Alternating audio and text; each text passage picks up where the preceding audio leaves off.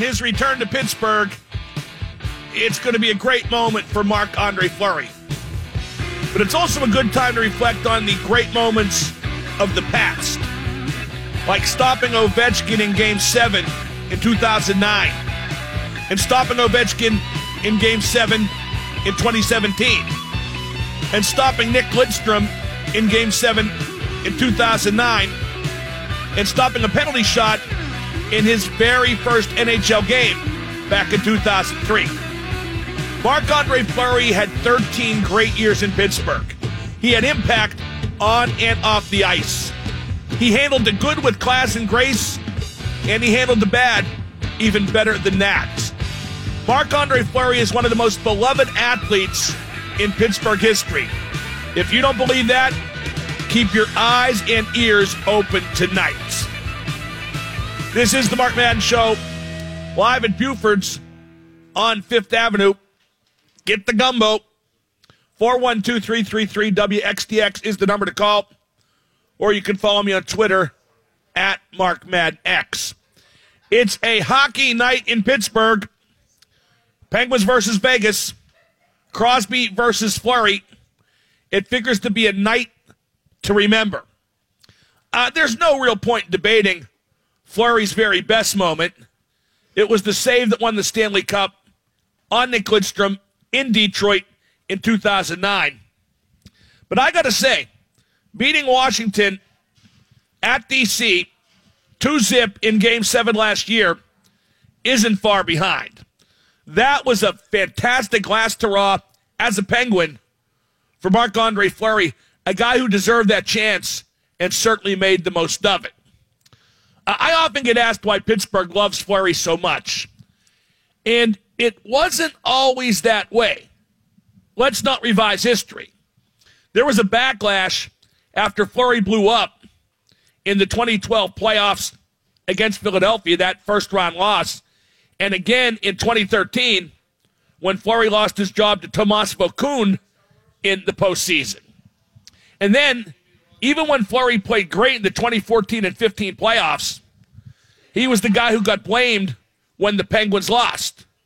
He had two shutouts in two nights against the Rangers in 14, and still people bitched about Fleury when the postseason concluded.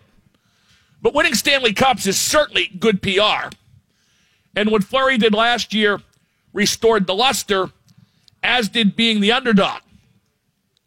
Fleury might have been a more popular number two goalie in Pittsburgh than he ever was as a number one goalie, and he was very, very popular as a number one goalie. Which brings us to tonight an evening just dripping with irony. And of course, we get to debate Murray versus Fleury a bit more. We actually get to see Murray versus Fleury tonight. The fans are going to chant for Murray. The fans are going to chant for Fleury. They might even chant for Tom Barrasso before the evening is done. And wait till the shootout. Because that's how it's got to be, don't you know? Wait till the shootout. Fleury versus Crosby. Friends turned enemies. It'll be epic. Classic. So everybody's going to flip out when the warm up starts. And again, when the game starts. And again, when they play the tribute video at the first stoppage of the first period. And then everyone cries, including Fleury. And then we play a hockey game. That's the timetable. Be prompt. Be in your seats when you should be. And let's not forget James Neal's back in town, too. Gigolo Jimmy. I bet all the bottle shop girls show up. There won't be a dry seat in the house. Tonight, should be great. Uh, the Penguins need a win. All this sentiment for Marc Andre Fleury aside, the Penguins need a win. I'd take one nothing in overtime, one nothing in a shootout. That way, Fleury gets a shutout, and the Penguins get the two points. Uh, the Penguins need to not get lost in the occasion of Fleury's return. Obviously, tonight won't be easy. The Vegas Golden Knights are a very good team and they got a pretty good goalie. The Penguins are missing Hornqvist and Sheary. The goaltending is fine, and things have stabilized in the back thanks to that pair of Cole and Oleksiak and good health. Let's see how Zach Aston Reese does in his second NHL game. And let's get Jake Guentzel started. He's done pretty good, but they could use a bit more. Gino, Sid, and Kessel are on a roll. Guentzel can be the fourth horseman. You want to talk hockey? Dial 412 333 WXDX. Today was a very optional morning skate for the Penguins. So I'm curious to see how the lines shake down for tonight's game. I want Kuhnhackl back on the fourth line, not on the second. I want Zach Aston Reese to get a bigger and bigger opportunity. Uh, hockey, like I said, is the soup du jour, but we've got a few other bones to chew on. You know how much Le'Veon Bell's going to cost, right? Whether it's franchise tag or whether it's giving him that long term deal. Well, wait till you hear how much the Philadelphia running backs cost. The guys who won the Super Bowl, they did running back by committee, used three backs, and they played for pennies on the dollar. I'll go into detail in just a bit. Uh, we got some great guests today as well. Nick Cotsonika of NHL.com, a great hockey guy. He is in town to cover the return of Marc Andre Fleury to Pittsburgh tonight. And of course, Stan Savran, the Godfather. He's going to check in as well. But like I said, hockey. Hockey and Marc Andre Fleury. We talk about Sid and Gino a lot, and we should. But I don't think the Penguins are what they are and do what they did if they don't have Marc Andre Fleury. They needed that high level goaltender. And, and I do believe Marc Andre Fleury is headed to the Hockey Hall of Fame ultimately. Curious to hear what Cotsonika says about that when he joins me at 3:30. This season in Vegas is doing nothing but burnishing Fleury's credentials to an unbelievable level. His goals against, his save percentage, they would be career best marks if the season ended today. Is that system? Are the Golden Knights more conservative? Or is Fleury just standing on his head? Or is there perhaps a whole lot of both? I tend to believe it's a whole lot of both.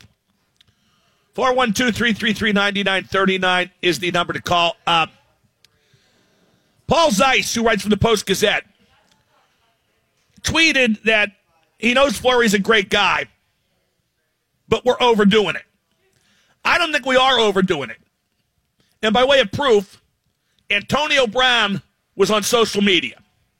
Tom Brady dropped that pass in the Super Bowl on that trick play. And Antonio Brown said if Brady wants to work on his hands in the offseason, Brady should hit up Antonio Brown. Hit up, like the kids say.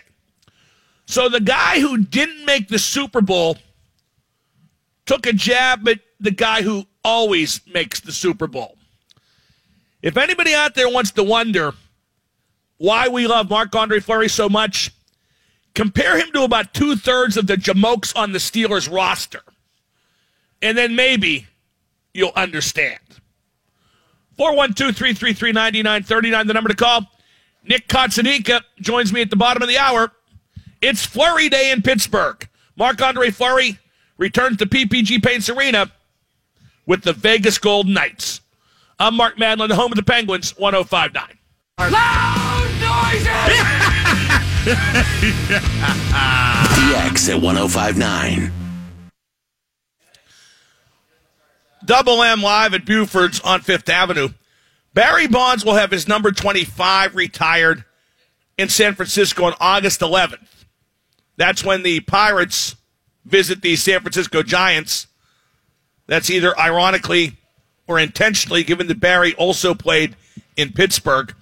Uh, it'll be the first time the Giants uh, retire the number of a player not in the Baseball Hall of Fame. Uh, that's the Giants saying that Barry Bonds should be in the Baseball Hall of Fame. That's what that is. I heard some self righteous idiot on satellite radio say the Giants fans should boycott the game. They should protest Barry having his number retired. Blah, blah, blah, blah, blah. Yo, jackass. Not everyone is Peter Gammons or Tim Kurkjian.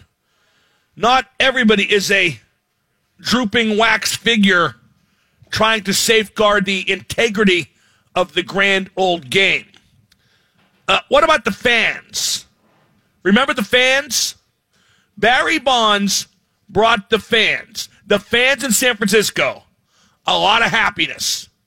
Home runs, happiness, and wins. The fans. God, does anybody remember the fans? in is anybody tired of all the moralizing?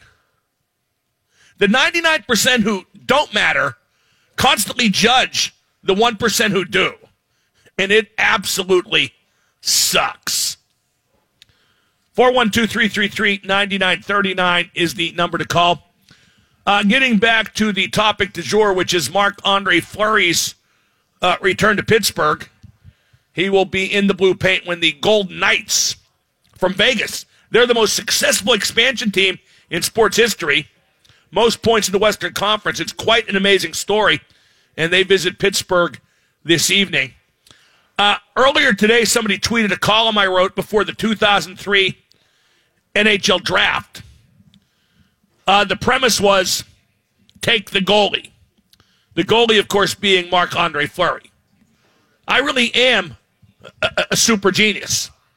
The Penguins dynasty uh, doesn't happen without Marc Andre Fleury, whatever you want to call it, semi dynasty. Fleury was just as necessary as anybody. Uh, Fleury and Phil Kessel passed in the hallway this morning at PPG Paints Arena. Fleury said, quote, no top shelf rockets tonight, unquote. And Phil said, I got to get at least one, unquote.